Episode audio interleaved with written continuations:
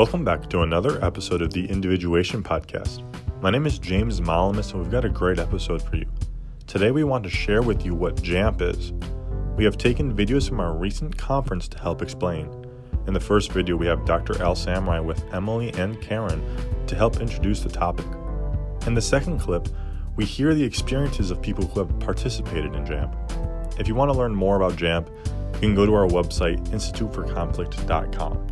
So without any further ado, Dr. Al-Samarrai, take it away. So, welcome everyone. Uh, we'd like to welcome you to uh, our first day of the Institute for Conflicts um, conference. Um, Karen, title of conference. See, trick question. Karen came up with the title of conference. Now she's just laughing. Okay, so the title of conference is Conflict in the Narrative, Oh, yeah. Facing the Shadow. Thank you very much. That was one of our magic tricks for this evening. I just want to make sure our, okay. Okay. All right. Um, Emily, uh, come closer a little bit. I, I want uh, the people to see you because you are beautiful and you are brilliant. Okay, so we are here today to talk about Conflict. and Jungian advanced motor processing. Okay. Did I say jam? Jam. Did I say it? Huh? I didn't. I can't read your mind right I now. know, I know, I know. I should have, I should have said, read my mind now. We You would have said jam. prior to this. Yeah, it's okay. So uh, we would like to explain to you what JAMP is in the most um, understandable, I think, methodology possible without telling you uh, all the details.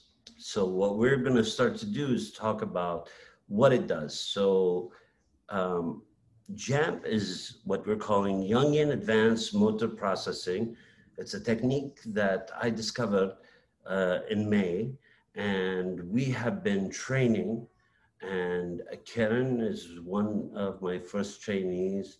Emily is one of my first trainees, and they are practitioners now. They are actually working with people, supervising, and we are collecting more and more data to um, um, stabilize our numbers to see the effectiveness of the treatment in the population.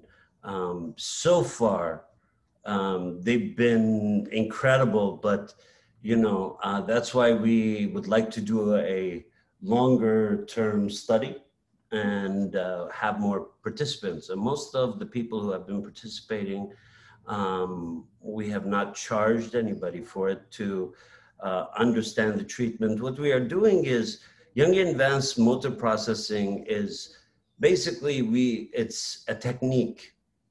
So when we think of uh, EMDR, EMDR is a technique. We are also using a technique. We also use the eye movement and the bilateral uh, left right internal stimulation. And that occurs with like a sound um, that pops back and forth. So, what we are working on is connecting uh, the right hemisphere and the left hemisphere.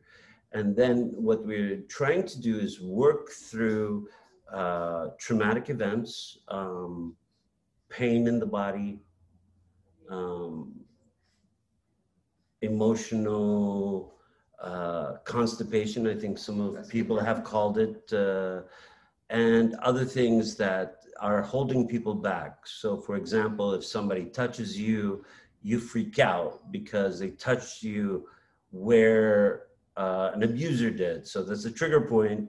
Your partner does not know that, and is not going to know that you're screaming at him because of that that you feel like somebody's attacking you. So, uh, with our treatment, we can take that away so you don't have a trigger point. So what we are doing with JAMP is connecting you to the world in a more direct way where your emotional part and your analytical part are connected now. They're talking to each other back and forth without, um, what's the term, Emily? Um, what is your experience with JAMP so far, Emily? You've um, you've been a, student with me for a while, and we started early on. You were one of the people who signed up early on. What what has been your experience and understanding of methodology and um, how it's affected people, maybe? Yeah, um, I think for me personally, JAMP has been very reflective in a way, um, and really just like able to help me process, like we were saying before, like emotions that were brought up and I really didn't know why.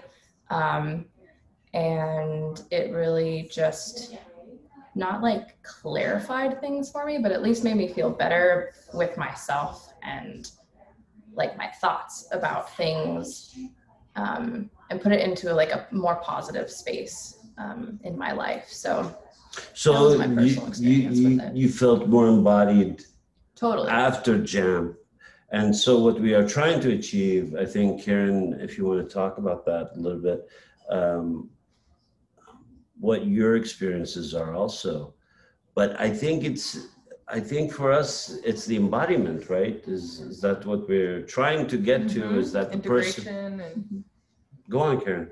Yeah so for my personal experience as a receiver of the jamp treatment i've really felt less reactive. So things can happen to me and maybe previously i'd be on edge or i'd just be hypersensitive to the way people talk to me and the way people treat me. And now i can sit with it and i can have more awareness towards it.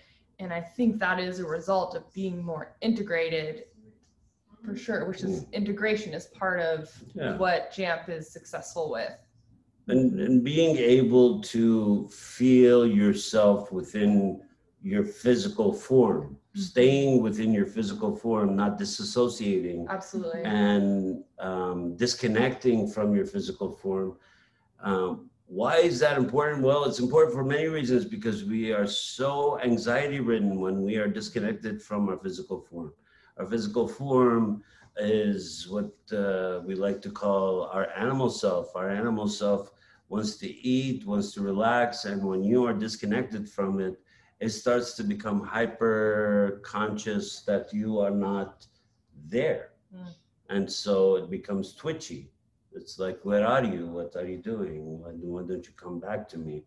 And so there's this disconnection and uh, the work that we do in jamp is to reintegrate these two parts to create that emotional connection with the analytical part of the brain to help um, the person realize uh, wait a second i'm i'm okay. I, I don't have to be out of my body to i can be within myself. And i think that's a huge problem right in general um, not just in terms of trauma but just in terms of being. I mean as a human being uh, growing up on this planet we have uh, had people hurt us beat us yell at us scream at us uh, um, do all kinds of things towards us. And because of those things, we have um, evolved in a way to disassociate those events and pretend they don't exist. But the problem is they do exist. And where do they exist? They exist in our bodies as um, emotional pieces or fragments. It's almost like like a grenade has gone off and different pieces you're holding in either your stomach or your back or your neck or your chest or your side and then you're just like sitting there and it's like oh yeah this is an old injury. Injury from what? The injury is a traumatic one right uh, karen? Um, so what we are trying to do is integrate the pieces that were torn apart because of the trauma, because the brain could not handle it. So the brain said, You take a piece of this, I'll take a piece of this, uh, throw one away, we'll figure it out later, let's just get through this. The problem is, those pieces are forgotten about. Those are emotional pieces that are stuck in the body. So they become pressure points, they become pain points, they become um, what we call uh, triggers. And those triggers are easily triggered by anything. It could be your cat kind of like touched you the wrong way as it was walking by, and now you're irritated. And you don't know why you're irritated, so you have to yell at somebody. So, you know, um, the person next to you is the closest person to you. Say, what, what the hell is wrong with you? Why are you acting this way? And they go, Why are you talking about? Why are you talking to me this way? So, what happens is it um, creates a lot of conflicts in our lives. And what our experiences with JAMP, I think, Karen, uh, tell us about your experience with JAMP. Well, having um, being a certified practitioner through the program that we have, I've worked with a few people, and something that you slightly mentioned, but I want I think we should go into yeah. further is that there's pain. So your body, when your body's in survival mode and it just wants to survive whatever trauma it's dealing with, it may bury things as pain in the body. And so JAMP can help you, you know, you have the pain. Now we're going to deal with the pain. We're going to release that pain. We're going to allow you to integrate that pain. And so I've you know, one, for example, one person I worked with, you know, they talked about their pain. We went deeper into why, why is this pain? And it led us down a journey that um, went, you know, back into their childhood and experience that they had in their childhood. And they were able to make these connections because of the JAMP treatment, because of the eye movement, because of the bilateral stimulation. We were able to go deeper and deeper and then release that and then they're able to move on. Pain went away. And, and also because of the affirmations that Absolutely. JAMP um, uses to basically inundate the mind with positive ideals of the self. And what we try to do is we say things that I am amazing, I am beautiful, I am love, I am hope, I am empathy. So all these things help us integrate those pieces. If you think of yourself as when you were a child and you were running around and everything was a wonder to you before anybody screamed or yelled or told you that you're doing the wrong thing or you look weird or they did something to you before then. There was this amazement in the world that's what we're trying to reintegrate is that feeling of self. That is the essence of who we are. The essence is truly of wonder innocence and of consciousness of the world and how we experience consciousness in the world. And that gives us the point. It's like when we talk about awe when we see something and we go ah mm you know, we forget about those simple things as we get older. We don't have the feelings, uh, we don't have the ability to be within our feeling state to be calm enough to say, ah, you know.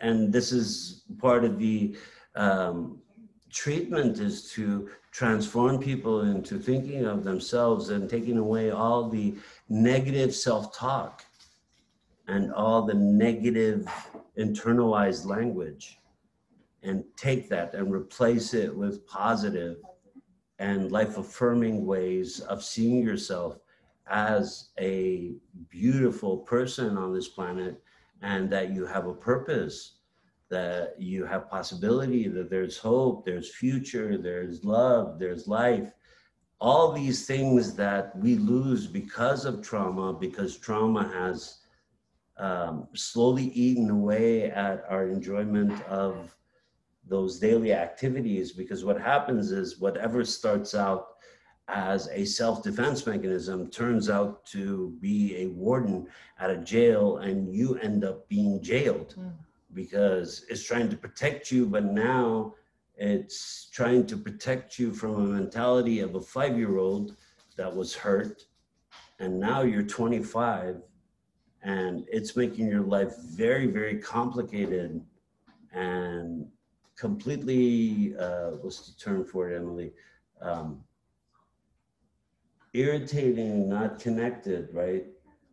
Do you want to talk about some of your um, experiences with people who have gone through the treatment Yeah, um, and to kind of segue from what you were mentioning before, of just like in a world of very like sympathetic, very fight or flight um, that we're experiencing, um, this is truly a method that a lot of people like. Everybody has their own story. Everybody has something to bring to the table with this. It's not, you know, you can range from trauma to pain to anything, and any type Everybody- of psychosomatic Yeah. or irritation anxiety depression we work with yeah.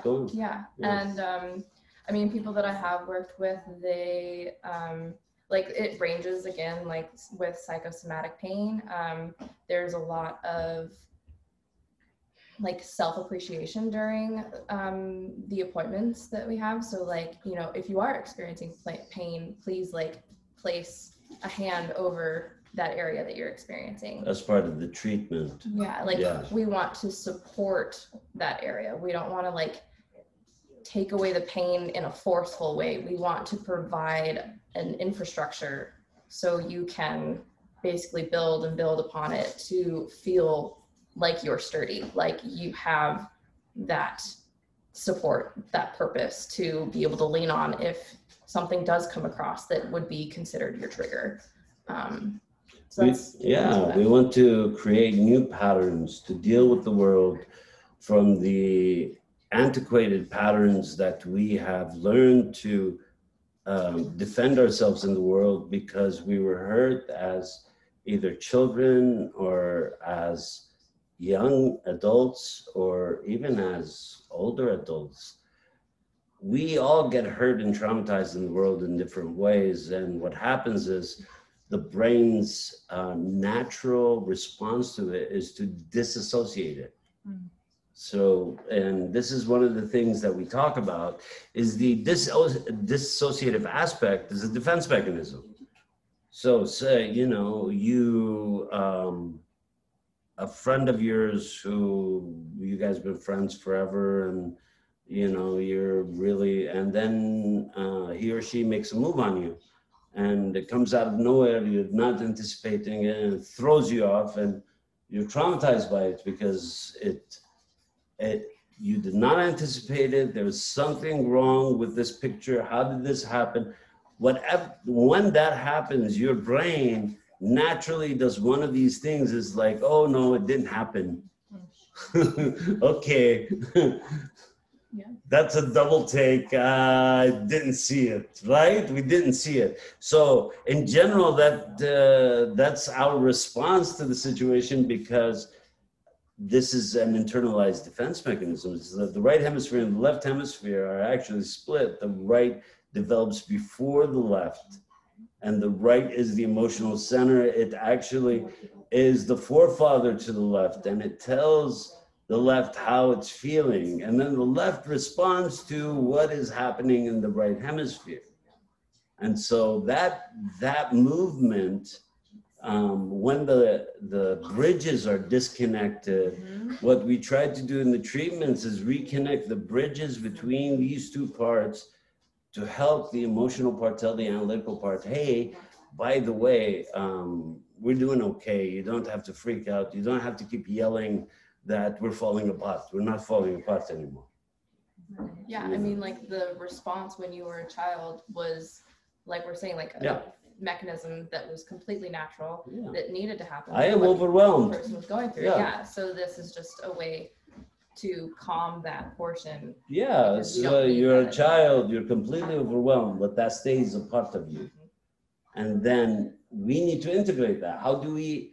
and that's what the treatment is for is the integration of what you're talking about um, and it helps us um, move through the world it actually changes the way we see the world and the way we reflect on it we're actually uh, quite amazed by the results of it and we are um, all of us um, at the institute for conflict are um, working together to a under, have a much deeper understanding of this um, treatment and a much richer thinking about um, the future possibilities of it. But for the meantime, what we can tell you is very clear is that this treatment for trauma, for um, anxiety, for depression, for anger, for um, disassociative type of emotional states has um, been proven very, very effective. And we are very proud of it. And we are kind of, uh, it blows us away every time because uh, the treatment teaches us something about psyche all the time. It's always reflecting back self. It shows it in different ways. It comes in images. Uh, our dream life um, becomes much richer. Uh, we sleep much happier. We actually start to say the affirmations as we're walking by. Mm. Oh, I am amazing. Oh, I am so delightful. And before it was because you were making fun of yourself, but now, no, it's because you believe it. Mm-hmm. And you walk around, it's like, um, I think there was a Saturday night live skit with, uh, what's his name? He became senator later and he used to sit in front of a mirror and look at himself, right? So those affirmations actually, with the treatment, become a reality for you. At first, they sound absurd. It's like, okay, why am I saying this? But because of the treatment and because of the affirmations, because they ring true to self. And I think that is the biggest thing that happens is that the, they ring true to um, the genuine part of who we are. It takes us back to our childhood. It takes us back to creation itself, where everything was possible. And so, um, Karen, would you like to add anything?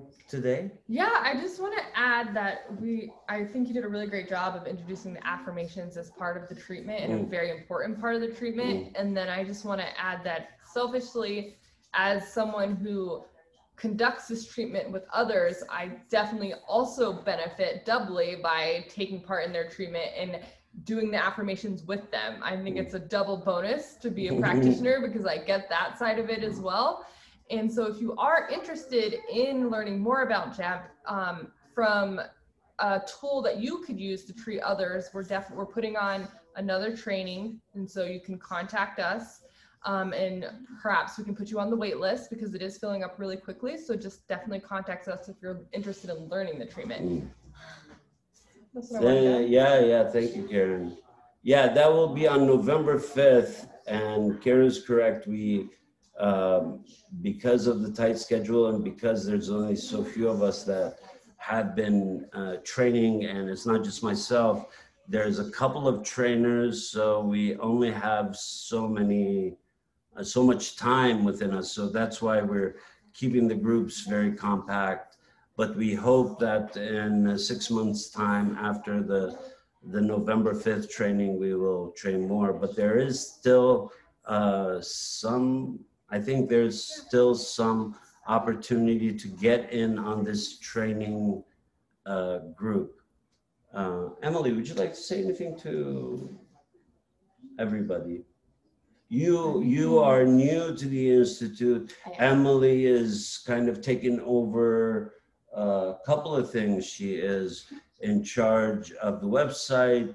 She is um, is our media face. She interacts with everyone. She sets our agendas and she keeps us on time. So um, that's not easy, by the way. We're like a bunch of cats that roam this planet. So, uh, so we appreciate Emily um, a great deal. And we at the Institute for Conflict welcome all of you to our second annual conference.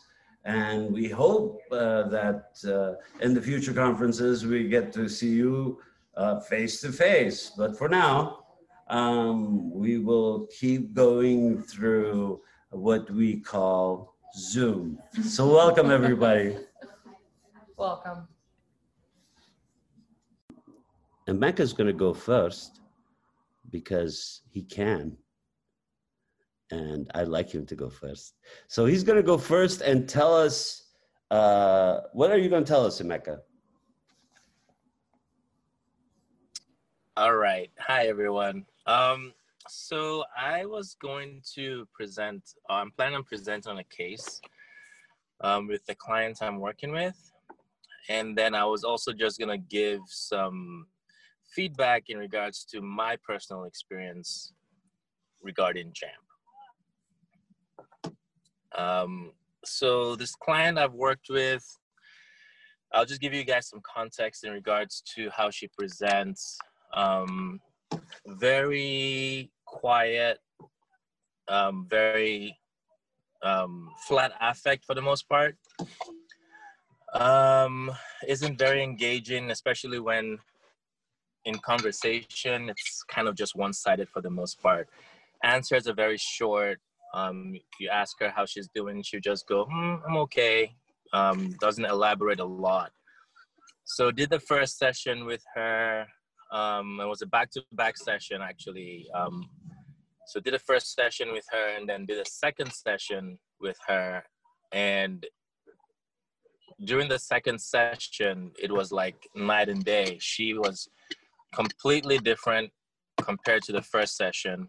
She was very chatty in the second session. The first session, she wasn't chatty at all. It was like um, pulling pulling teeth with her in, in order to get her to talk. But in the second session, I couldn't like I, I had to interject a few times to interrupt what she was saying because she just kept talking, um, which was really really nice. And then she texted me after the second session, uh, I think yeah, it was yesterday. So couple of days after the second session, I'm just gonna read out to you what she said. She said, um, "Hey, Micah, I wanted to give you and Dr. Samarrai an update. After the sessions, I'm definitely more sensitive to the environment around me, if that makes sense. Internally, I'm very content and at peace, but is also, but it also feels like I've lowered a shield I never knew I put up. So it's interesting to be more sensitive to things around me it's definitely not overwhelming, but it is a new feeling experience. So she, it's just interesting because this is something new to her. She never was sensitive. She was very shut off, very dissociated from her environment, from her feelings. And so to see the vast improvement in just two sessions within two days blew my mind. I still, it's still like blowing my mind when I think about it. I'm like, how in the world did this happen? And then with me personally, um, I've been doing. I did a did the sessions with um, with Karen and Dr. Samarrai, and I've been doing my own sessions, 20 minutes a day. Um, try to do religiously um, as like a morning meditative practice and I've noticed a lot of changes within my psyche, within my re- responses. Um, noticing a lot of my complexes um, is big, but then also noticing that I'm not as reactive as I used to be, um, and that is really refreshing. I've also noticed that I feel more like a child. Uh, when I was a child, I was a very active child. Um, couldn't get me to shut up. I was I had a lot of energy, and in this last week, I I'm just like an energizer bunny. It's crazy to me to actually feel this way because I'm like, when was the last time I felt this way? It was like years ago, and I'm. It's like the energy. I don't. I don't come down or come off of it. It's. I just stay high, and I'm like, I don't know. It's not. I mean, I know I'm not on drugs, or I know it's not coffee, um, but it's wild. It's really wild. So I'm loving it. That's all I had. That's all I got. you won't. You Thank you. Thank you, Emeka. That was really good. So, in Emeka's uh, experience with uh, the client and my experience with the client, the client is like this. How are you doing? I'm okay. And the next day, there was like a slight movement in the cheek. So, what we did, so I tell everybody what we did. We uh, got her to talk about the situation that she was going through. Um, parents were very physically abusive and kind of tried to pay her off by buying her things when she got angry with them. So, very manipulative. So, she's learned to defend herself in this very, very uh, contained way where she's just disconnected. It's like I'm here, but I'm not really here. So, and so her actually her face relaxed in the second session. We've been noticing that a lot. That the facial muscles that we hold our psychic like and then it like our cheeks kind of relax because we're not holding that angst in us anymore that we're always been holding on to. Um, so thank you for that, Emeka. That was very nice of you to be chatty. Usually you're not. Um, so uh, Gigi would uh, is also going to grace us with a presentation um, about her experience or some of her experiences. Go ahead, Gigi. Sure, thank you. Um, let's see, let me, I wrote down um, my experience. So basically, I think most of you know that I've been working with Dr. Al for a personal um, trauma um, for, it's been like a month and a half or maybe two already. Um, we've had six six sessions of JAMP. One the last one we had yesterday. So within the the time that we've worked together, I certainly have noticed a lot of you know uh, changes and um, a lot of realizations that I'll be happy to expand more, maybe uh, you know another time. But certainly. Um, the most significant is a sense of more presence, uh, more uh, ability to be aware of, of my thought processes, of my interactions with my family. Like for the first time in my life, I was able to see the family dynamics that affect me with my closest family members. And that was so um, important to me to to to notice right and to for me to to internalize and um and question the way i relate to my family members but that's that's one of the main things um less pain in my body um I've had chronic pain for one year related to the trauma, and um, certainly my pain has lowered. I would say significantly. Um, yeah, and then many other things. But the what I want to present today is a dream that I had. So between my fifth and sixth JAMP session, Dr. Al introduced uh, dream interpretation and to us, and um, I thought it was fascinating. And I never remember my dream, so I it's something that I doesn't really happen for me. Um, or if I remember, I disregard them or not really think of them as valuable information. So I wrote something about a dream that I had um, in between, yeah, right after kind of my fifth session when we were introduced about dreams, and then I have a follow up of what what Dr. Al and I worked in session yesterday. Um, so I'd like to read. Um, so after, can you all hear me well? Yes. Okay.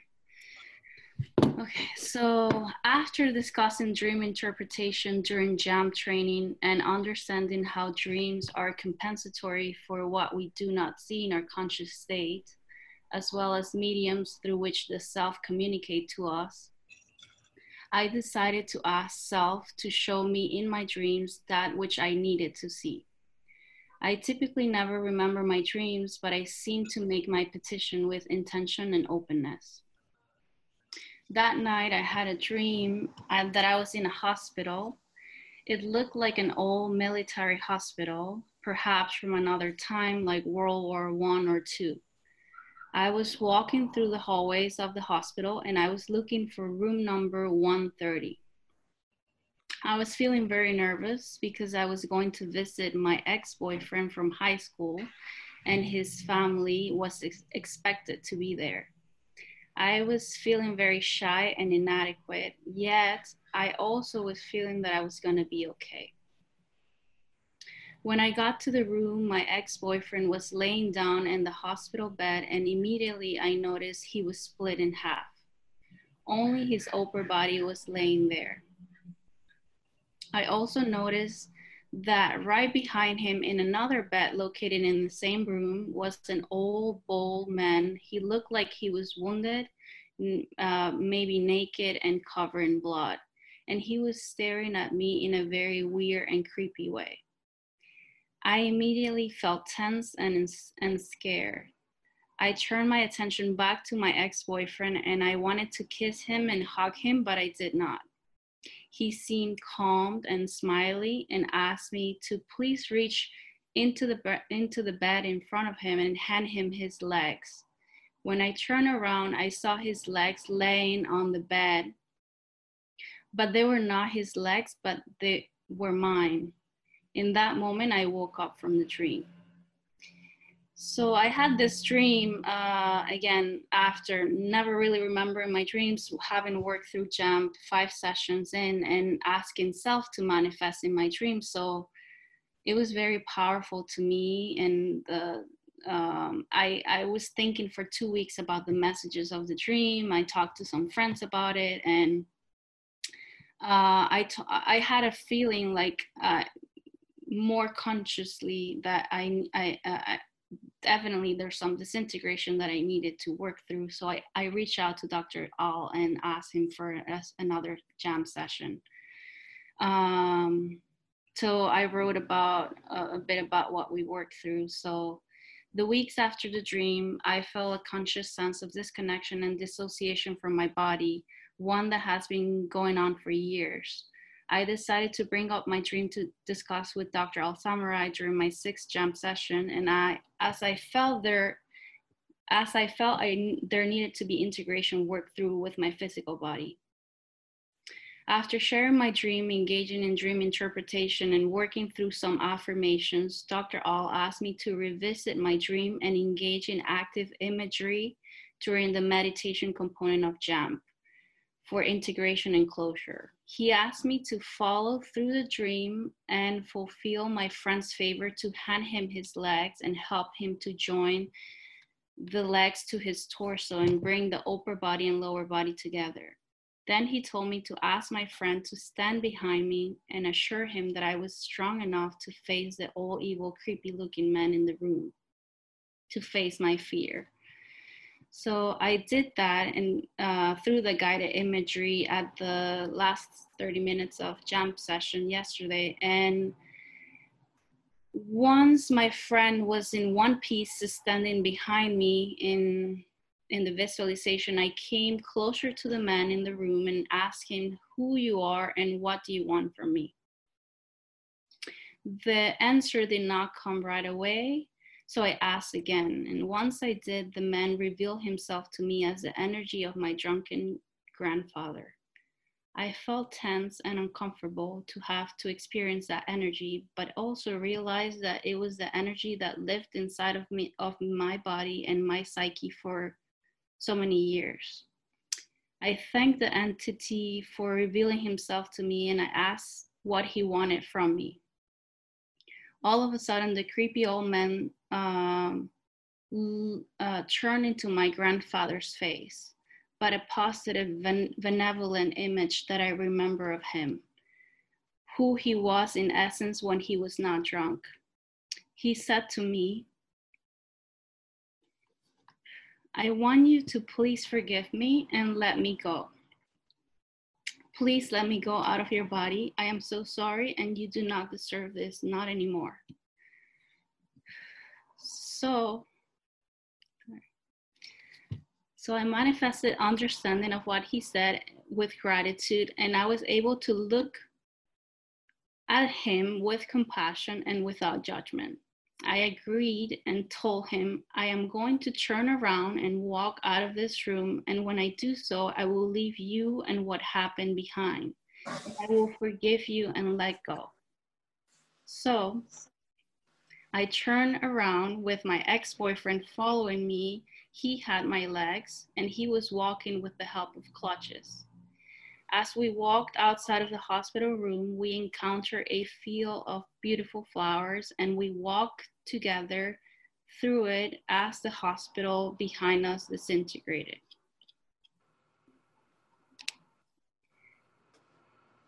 So that's, um, yeah, Dr. Al asked me to share this and I felt also the willing to do so because uh, I feel that JAMP has been powerful in a way that um, it has brought so much more consciousness to my process of healing and has granted me the opportunity to see that disintegration that was happening in my body that I was oblivious to for so many years, and through the dream, see that through a dream, so we, which was really powerful.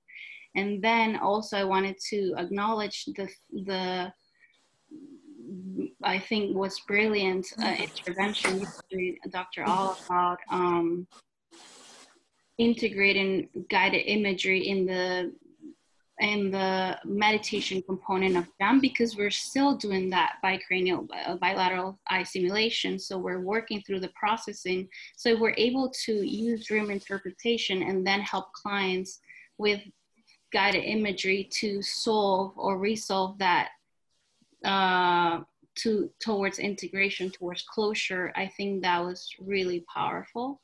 So it's something that we can certainly integrate into JAMP because I, again, my own personal experience was really beautiful and powerful. So. Thank you, Gigi. That was fantastic. Um, I wanted to give some insights on Gigi's um, dream. Uh, I think me and her talked about it, but one of them is the number 130. Gigi is looking for the number four. She actually uh, found the interpretation for it. She looked up numerology and she added the one and the three together. And the four represents self. And so she goes into the room of the self, and uh, there are four of them. There's somebody who's bloodied, and creepy and scary and angry. There's somebody who's cut in half. And then Gigi's, you know, um, the dream ego walks in and she's looking around. And she has to make whole what has been cut in half. She has to put it back together.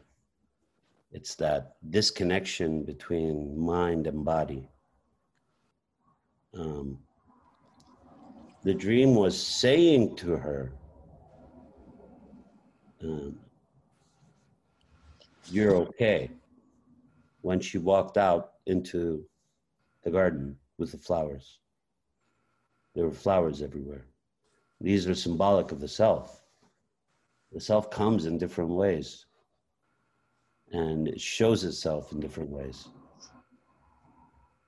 And when she faced her shadow, she we always do this in the dream. Since everybody shared, I will share my dream. But this always happens in the dream. Um, the element of the shadow has to be spoken to. If you're afraid of it and run away from it, it will keep chasing you. So, thank you, Gigi. I also had a, a, a dream where I am protecting four. There's four of them, and I'm trying to protect them. And we get into this maze, and I'm trying to like run them through the maze so we could like get out of the maze. And um, they kept getting injured. And each time I was like, something was chasing us. I don't know what it was. So they kept getting injured, and I would lose two or three. so I looked back and I knew the answer in my head was to face this thing that was chasing us, but I didn't feel like facing it. I got pissed off. I said, no, we could outrun it. So I ended up revisiting, like recreating a different maze, trying to beat it. Teresa, your mic is on. So um, I would go into the labyrinth and um, two of the four would get hit or three of the four would get hit. And i can't seem to get out of labyrinth with all four. And but knowing that i need to face this thing that's chasing us and not wanting to face it wanting to beat it which was interesting uh, because you can't beat your shadow. You are your shadow.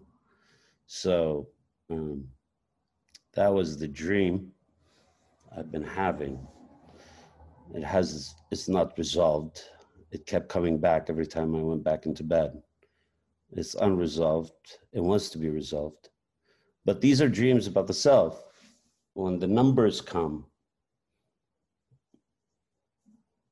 they're telling you this is a dream about the self. The labyrinth is the is the unconscious. Is deep within the unconscious. And the self is is represented by four. Four female figures that I have to save. So um,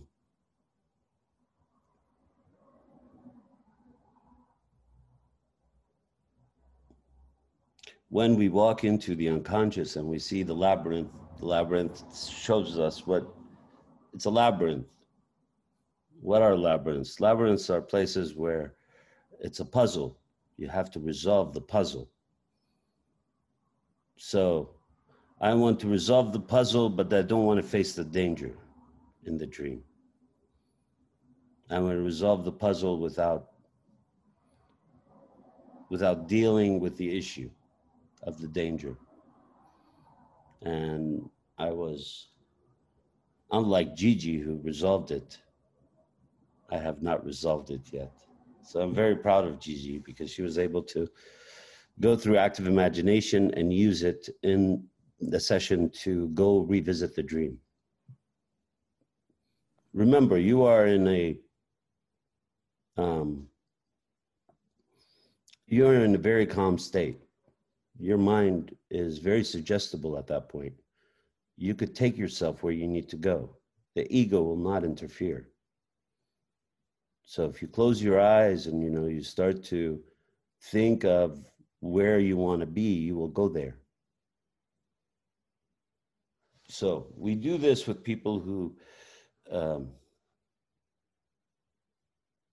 who have some experience. We could teach it as a methodology um, but people who have meditated before and kind of understand it. Active imagination is a Jungian term for you basically imagine, you close your eyes and whatever pops up, you just deal with it. You work with it. Whatever image comes up, you talk to it and say, Why are you here? What do you want? Why do you want me?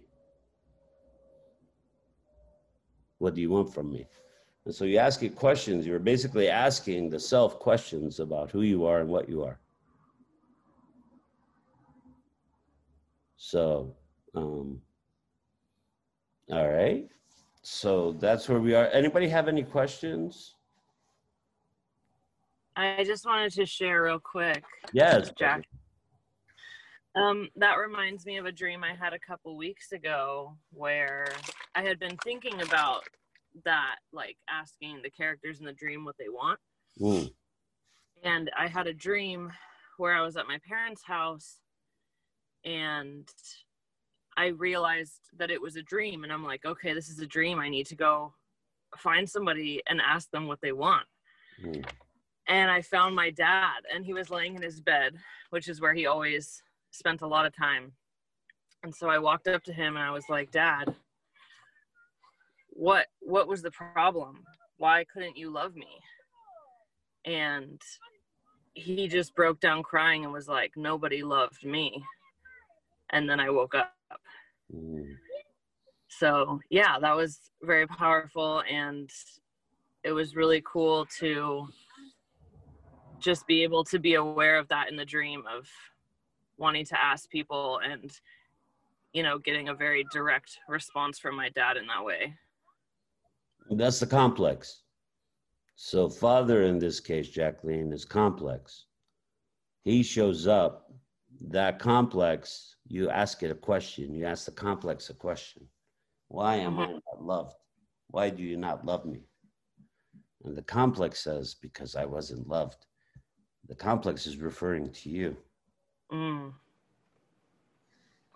You see, the complex sits on top of the archetype. The archetype is symbol of father in bed. That's the personal complex. That's your personal complex. That's where the complex, that's the complex you're dealing with. That's the complex that you have to resolve. In Gigi dream, Gigi has to resolve the complex of the grandfather. That's the complex. The complex is there. It's saying, I am here. You're asking it, why are you here? What are you doing here? Haven't had, had enough of you? hmm In Gigi's dream, the complex says, You need to let go of me. You need to let me go. In your dream, you're saying, Why wasn't I loved? You're asking a question about why you weren't um, wanted for who you were or treated the way you should have been treated by this person. So the complex says, because you weren't loved. That's where the pain comes from. The complex is telling you the pain comes from because you feel unloved.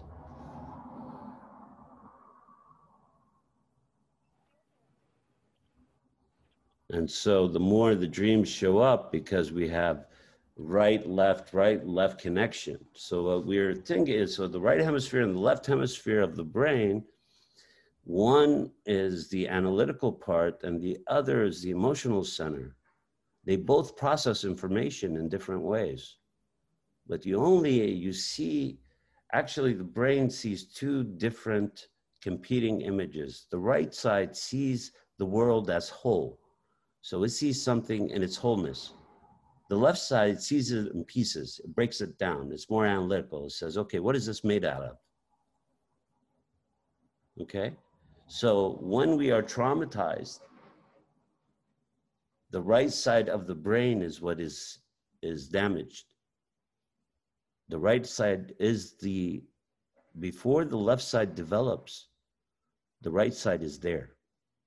The right side is actually the mechanism that moves the left side through the world. So the more the mechanism is traumatized, the less the the, cor- the cortex, the left hemisphere doesn't move. It moves based on the images the right side is giving it, the emotional images. That's why you keep hitting a wall because the broken pieces of the trauma are sitting behind you and they're pushing you, but you don't see them. So think of the trauma as a mirror that's been broken into many different pieces. What the mirror shows to the left hemisphere is pieces. So the left hemisphere uses pieces. It does not understand whole. It wants everything broken down. It wants to tell you what it's made out of. So what happens is, is that you see a piece of you as a beaten child in the trauma. So the left hemisphere defines it for you and says, you're a beaten child. You're abused. That's all you are.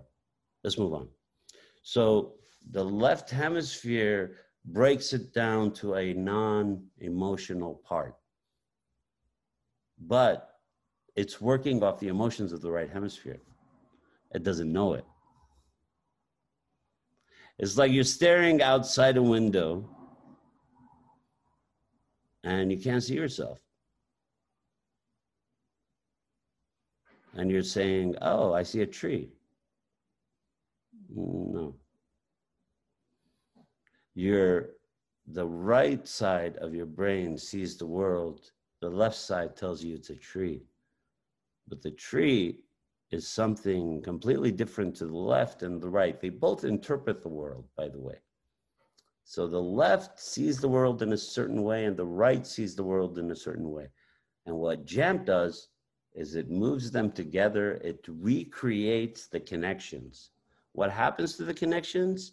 The connections actually, the trauma hurts the connections, it damages the right hemisphere when you are traumatized, the right hemisphere is damaged. That damage creates this kind of disconnect between left and right. So your overwhelming feelings of um, being unwanted and uncared for, and the left part going, what do you expect? You know, you had shitty parents, and it doesn't, it doesn't understand it can't be empathic to this part. This part needs empathy. So there's no connection here. It's like one thing is pushing this and the other thing is pushing this back. So it actually, the left hemisphere smacks you back and tells you, you're a victim, move on. So it actually terrorizes you because it is not an emotional center. So you end up persecuting yourself with the left hemisphere with the analytical brain. Now, remember, when trauma begins, and especially early, early childhood trauma, the left hemisphere hasn't developed fully yet. It's still figuring out shit, it's still forming. But the right is there. So the right is taking the trauma. So, with that, I don't know if people know Alan Schore. He's a neurologist of some sort and um, psychological neurologist. and he talks about,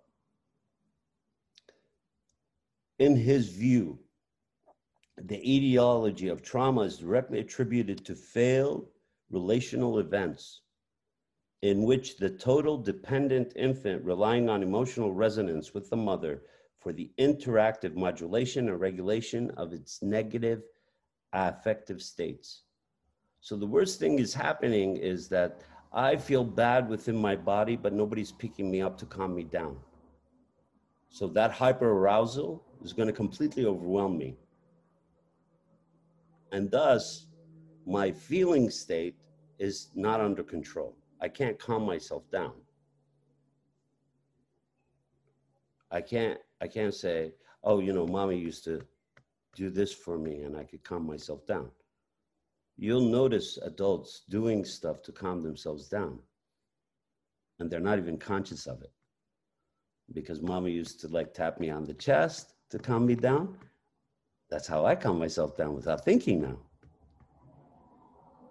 Right? So when you can't calm yourself down, your affective state is basically um, a fire that you can't control. And I use metaphor of fire because there's so much fire going on. But it's basically you can't control it, so your affective state is is terrorizing you. Your affective state is that one minute you're feeling completely depressed and withdrawn. The next minute you're feeling up and great. The next minute. What Emeka was talking about was that when the mind is connected, there's always it's a clear high. You don't, your head is clear. So it feels like a high, but it's not. But your head is clear. That's what you're noticing. You're noticing that your head, there's not so many voices in it they're not arguing. They're not telling you, they're not questioning you, they're not questioning your behavior, they're not um, telling you how you look or how you don't look or how you're standing or why you're standing there, because these are all pieces of the trauma. Don't stand that way. You'll attract attention to yourself. Don't look at that person. You shouldn't be looking at that person. Who are you to look? So all these things is like these negative voices within us start to question us. And basically what they do is they re-traumatize us. So we're actively expanding the traumatic state without knowing it. Without being conscious that we are expanding our traumatic state, the more we try to isolate it, the more it expands. You can't isolate it. It's a piece of you, or many pieces of you. Once it's a single piece, then you could put that in. So he says, um, is left in fearful hyperarousal, leading to states of disassociation that turn impact the developing right hemisphere. So what happens is when you are in complete hyperarousal and you cannot calm down, you cannot calm down, and mommy's not coming, you split. That's the defense of the brain. Remember, the brain uses disassociation because the brain is two, it's not one. There's two sides.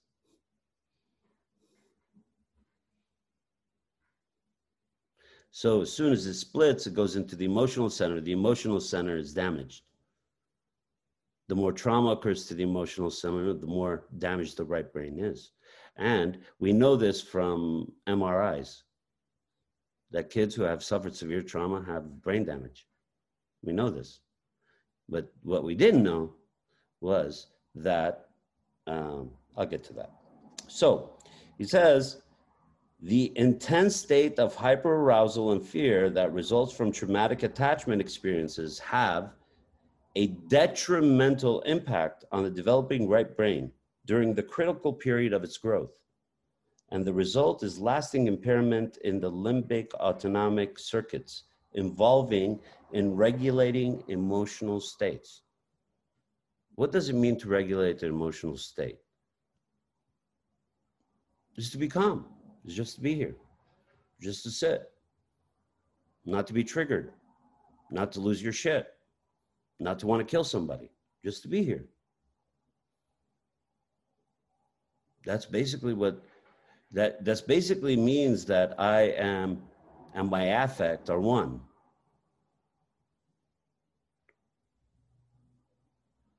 Unlike our our uh, patient that me and Emeka saw, she is not one.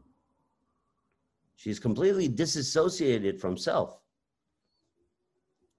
out of fear.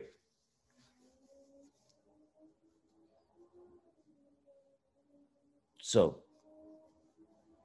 he goes on to say, thus early attachment experiences between infant and caregiver shape the actual development of the brain especially the right hemisphere, which is dominant and online for the first 18 months of life.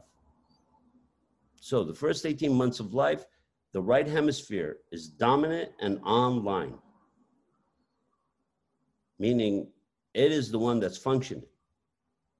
The right hemisphere is also more directly connected to the primitive emotional centers in the brainstem, which we've talked about before, in the limbic system, as well as to the autonomic system, which regulates states of hyper or hyperarousal. So there's a difference between hyper and hyperarousal, right? Hyper means you're, you're quite anxious.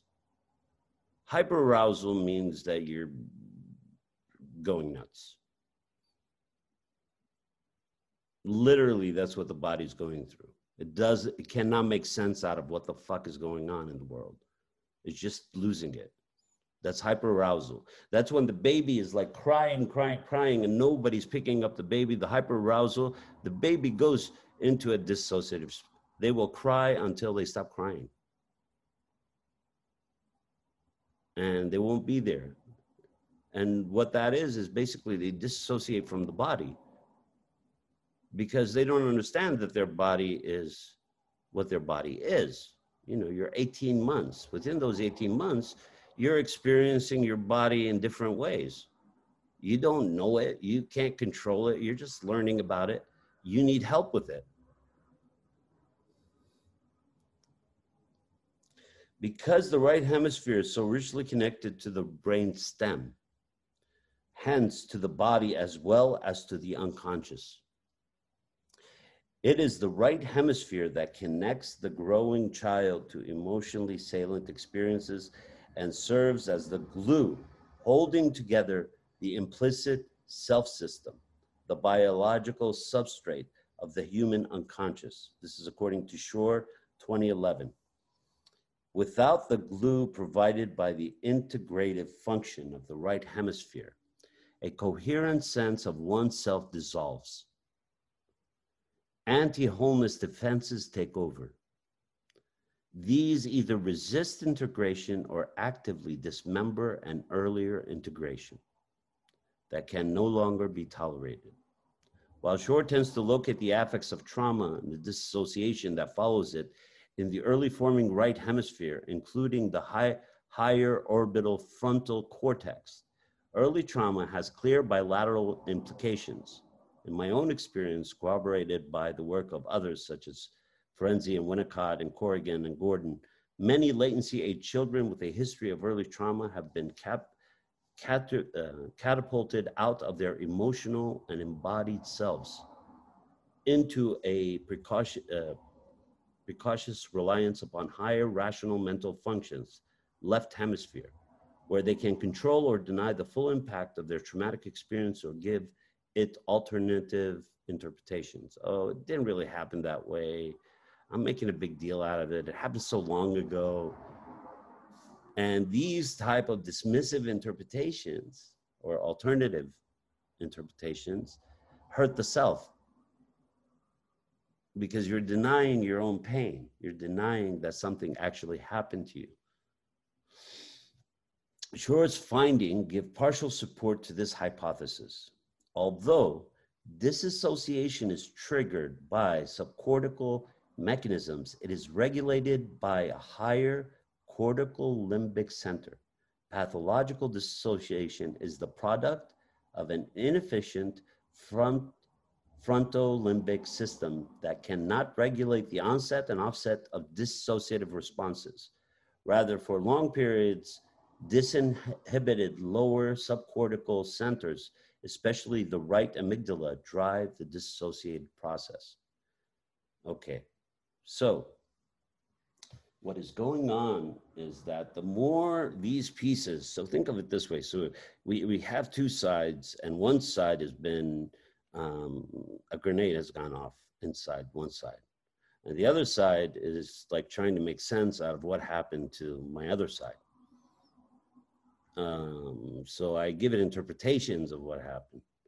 Well, you know, I don't know. My mom was always late. I was never home. Um, I went to the neighbors. It it tries to make sense out of what does not make sense for the child. How can a little child be abused that way? How can they be hit? How could they be violated? How can they be molested? How can how how how? So the child's mind is trying to make up answers for that. So the left is making up crazy type of interpretations trying to calm the right down. The right doesn't calm down. The right feels like it's being insulted because it is. Because to rationalize what happened to you is to insult, self. It's a defense mechanism, but still, when the trauma is active, it's an insult to the trauma. It's like pouring salt in a fresh wound. It's an insult to the trauma. And it's always like pouring salt in a fresh wound because it's a fresh wound. The trauma is a fresh wound, it does not heal by itself. Does not heal with time. It grows old with time, but it does not heal. So it has to be treated. And part of the reason I am reading this to you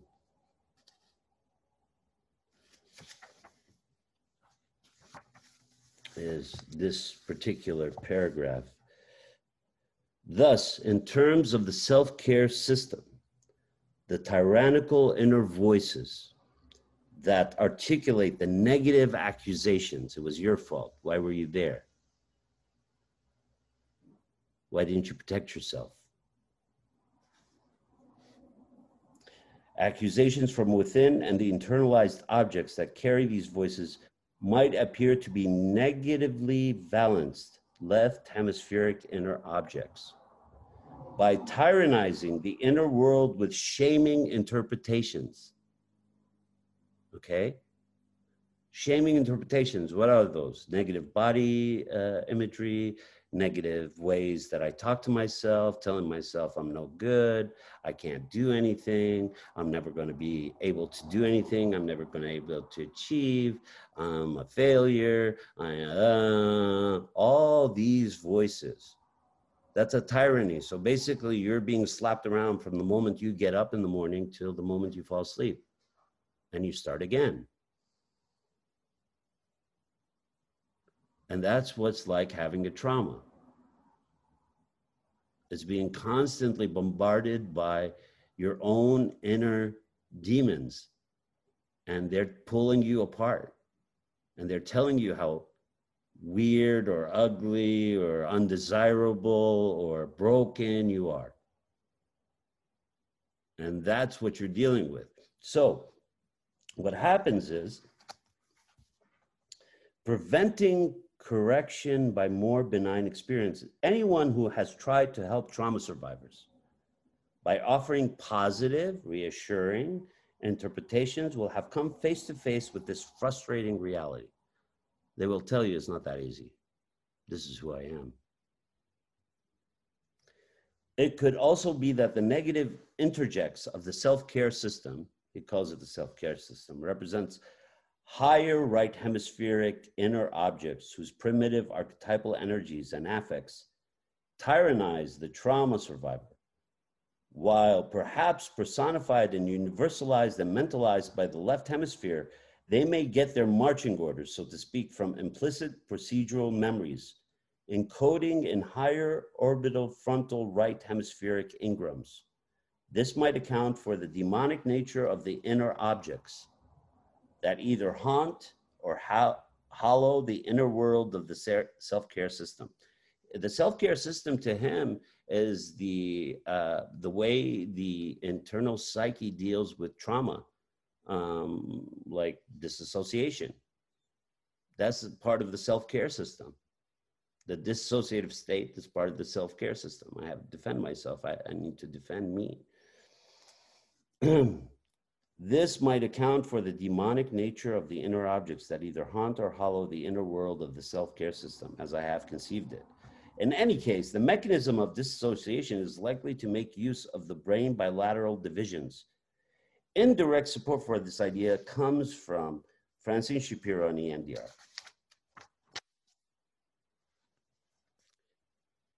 Therapy that often provides effective treatment for PTSD patients by stimulating both hemispheres. Eye movement, tones, or tapping during the recovery of the disassociated material.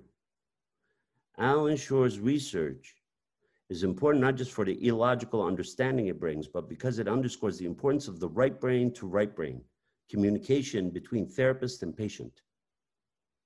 In the undoing of those anti wholeness defenses that we are exploring in this chapter. So, what he's saying is that um, there's two defenses one is of wholeness, and the other is of anti wholeness.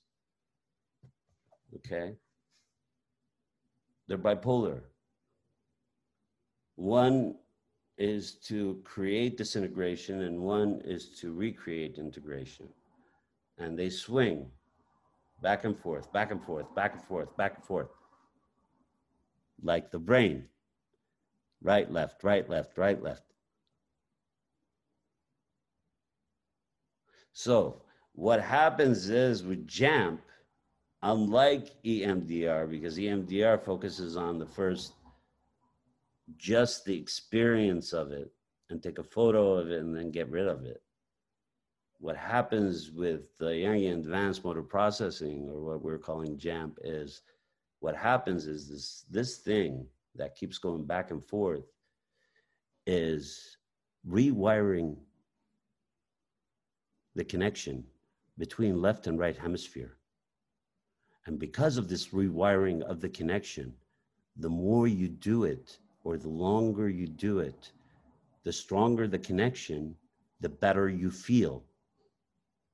Because you're healing damage that occurred to the right hemisphere during the trauma. You're recreating a communication panel. You're basically recreating all the connections between left and right. Because why? Because we know the brain heals. And because of this beat, the brain is healing faster and faster and faster. So what, what me and Emeka did during um, our, um, well, what he did during when I was supervising him with our client was we kept moving the speed as she talked. Now, you don't do that with every client because that's a lot. We're, we're hitting them very hard. But for her, because she was so disassociated, I kept thinking about let's move the ball faster. I want to I want to create this connection. Right? Because she's so disassociated. She's so not in her skin. She's not in her body. It's like dealing with a physical being without psyche. So we're trying to get psyche back. We're trying to get this communication back. So I think, if I'm correct, I think we ended up at like 65 or something really high at the end of the. Um, I don't know, Emeka, you could correct me. You you're the one who was in charge of that, but it was 75. 75. Okay. So we kind of we we pushed it. We pushed it really hard, and we pushed it really hard because of how disassociated she is. So your intuition should tell you what what is your client going through. Some people are not as disassociated as others, right? But the speed of it always helps the disassociative aspect because what happens is the right brain is going with an idea, the left brain is picking it up, trying to figure it out, and then uh, slowing down, and then that connection between those two falls. And basically, it's like a drop call, or like when me and Karen talk on FaceTime, we always like lose each other somewhere. So there's always a drop call. So that it strengthens that connection it gives you a different um, it gives you a different connection. And now and i was talking to gigi earlier about um, plant medicine and basically we were talking about how they're using uh, mushrooms and other things ketamine and other things to basically repair the left right connection. That's what we're doing also. We are literally repairing the left right connection. And at one point, our client said her third eye opened up during the meditation.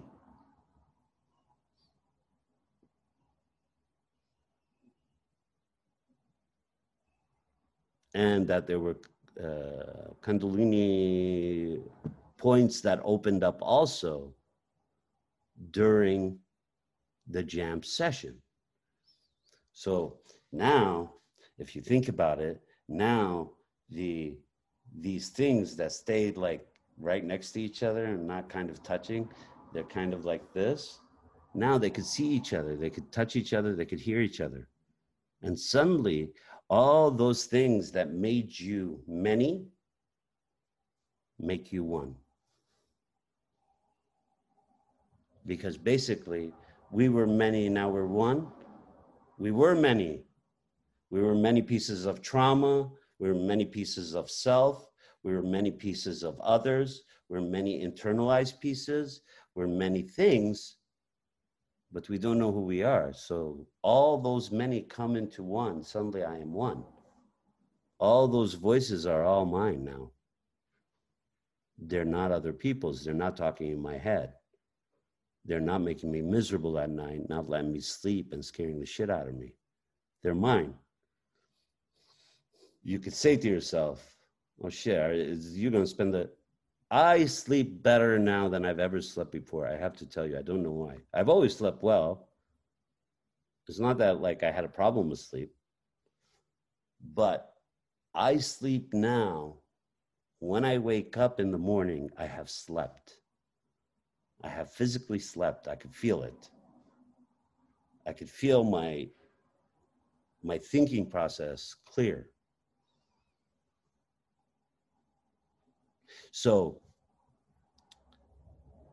that's what we're doing. We're reconnecting left and right through the rapid eye movement and the intracranial stimulation. And we do it for 90 minutes because the connection was lost long ago. And we are trying to reconnect it. The connection had been lost.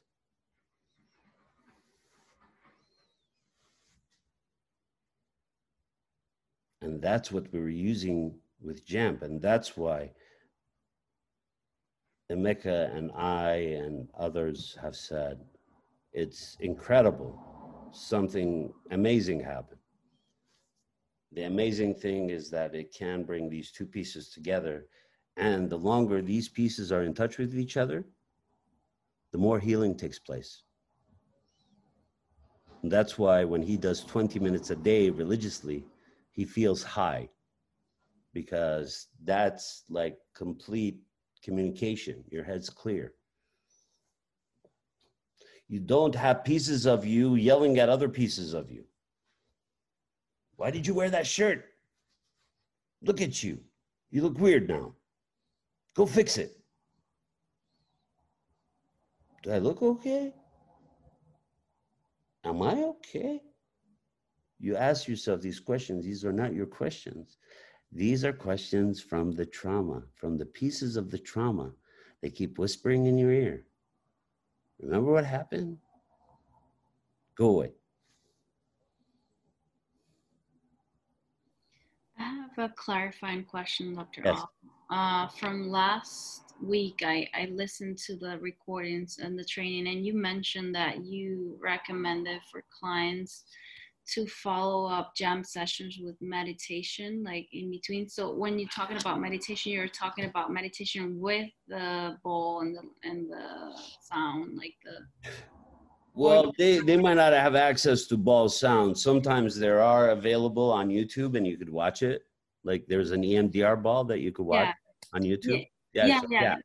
So yeah i just wanted to clarify which meditation you're referring to because i've i practiced that with on youtube you can find the bowl Yeah. and do a, like a 15 20 minute but is that the one you're referring to or just regular meditation Well, you could use the ball, you could use a metronome, you could use the clicking sound, you could use uh, frequencies. There's different ways to meditate with those sounds.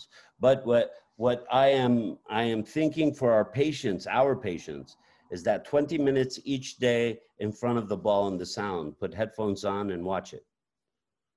Because basically, what we're trying to do is help you integrate all the other things. Because your brain continues to integrate, by the way. That's what happened with our uh, client that we saw with Emeka. Your brain continues to communicate with it. Like the first day we did the uh, treatment, we pushed it. The second day we kept pushing it, kept pushing the speed, not the treatment. And the speed actually helped her. She's, I mean, the split is so, it's like a vertical split. It's like there is, there's no communication at all. So that's why we, we push the connection and we saw the connection as being really, really important. And we could see that in the second day, her face started to change. She started to, and she couldn't shut up she could not stop talking. And what that means is, is not like, it's like, uh, so what? You know, she likes to talk. No, this person, her replies are, mm, okay. Those are her replies. I have tried to engage her with conversation. I've said ton of stuff just to get her to talk. And eh, so that went to second day. And then um, the procedure started to change because she's talking more now. Right? So when they don't talk, you're in charge of the procedure. When they start talking, you're going to have to be intuitive towards their need to finish what they're talking about.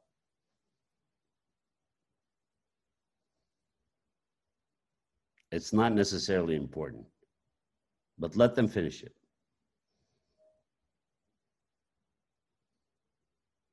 But then, as soon as they finish, don't wait for them to take another breath and keep going. Start an affirmation. If they're telling you that they're afraid and they're always afraid, start an affirmation at that point. Always take an affirmation and start it with them. Start, I am not afraid. I am fearless. I am brave. I am strong. Do it. We do it four times because it clicks. It's a beat. One, two, three, four. One, two, three, four. One, two, three, four. One, two, three, four. We do it over and over and over again. Say it with feeling. Most of our clients are disassociated. You have to say it with feeling. We've tried to say, okay, now you say it four times. It's not effective as much. Say it with feeling, interact with your client.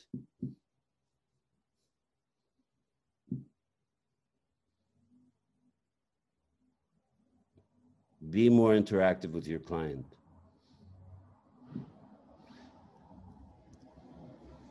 Always remember to remind them that they're calm, that their bodies are okay, that their heartbeats are okay, that they could put their hand on their heartbeat and listen to their heartbeat.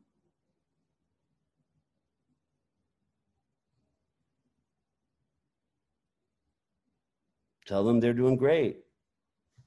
Because they are they're they're they're safe.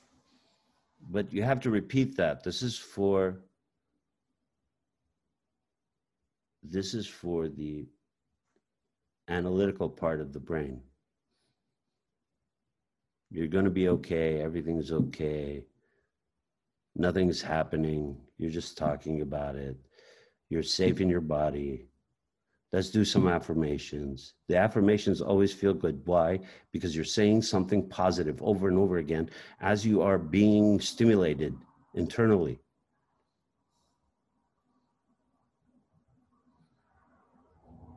Have you ever gone crazy on a really nice tune and just danced and danced and danced? That's jam. You're just not you're just not physically moving, but your brain is. Your brain is running a marathon.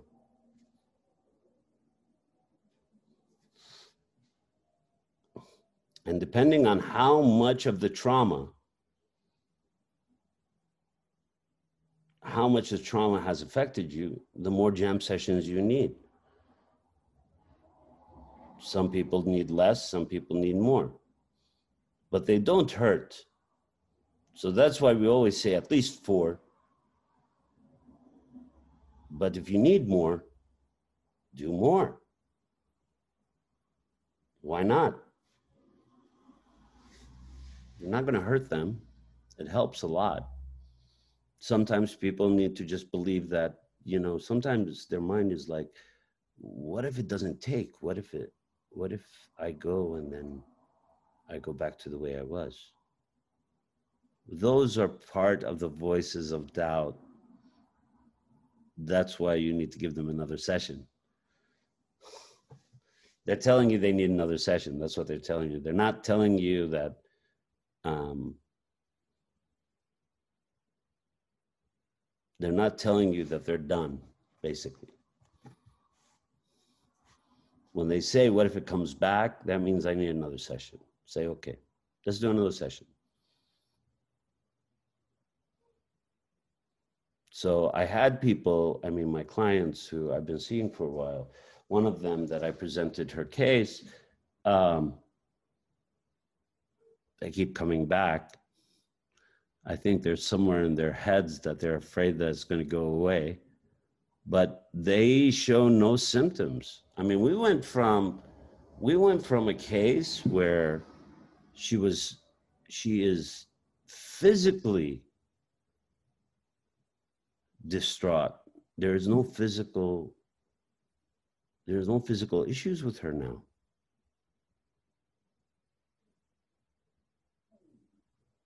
That's incredible. Thank you for tuning into this episode of the Individuation Podcast. We hope you enjoyed hearing about JAMP and how people feel about it who have experienced it. Tune in again next time to the Individuation Podcast for another episode soon.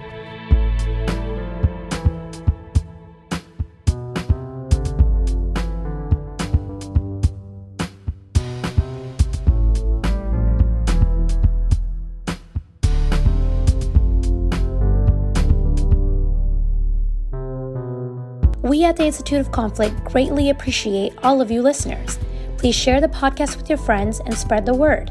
If you would like to help expand our community, like us on Facebook and Instagram and give us a five star review on iTunes. I'm Sonia Mahmood, and you've just listened to the Institute of Conflict Individuation podcast. We'll be back soon.